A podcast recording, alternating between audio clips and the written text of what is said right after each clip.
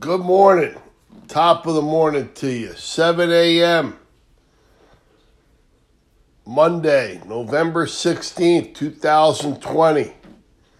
We are one week and a couple days away from Thanksgiving, the greatest holiday there is. It's all about giving thanks and being given. Be giving. So today, live your dream.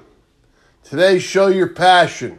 Create your own happiness. Follow your heart. Laugh out loud.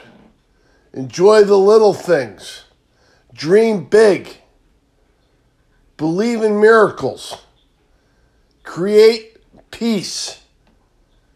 Be spontaneous. Embrace every possibility. And then, most importantly, remember to breathe. You got to breathe. All right? Take a big, deep breath. All right, Monday Fun Day. Hang in there. It's all good. It's all good. All right, live your dream and dream big. God bless you and God bless America. Have a great day.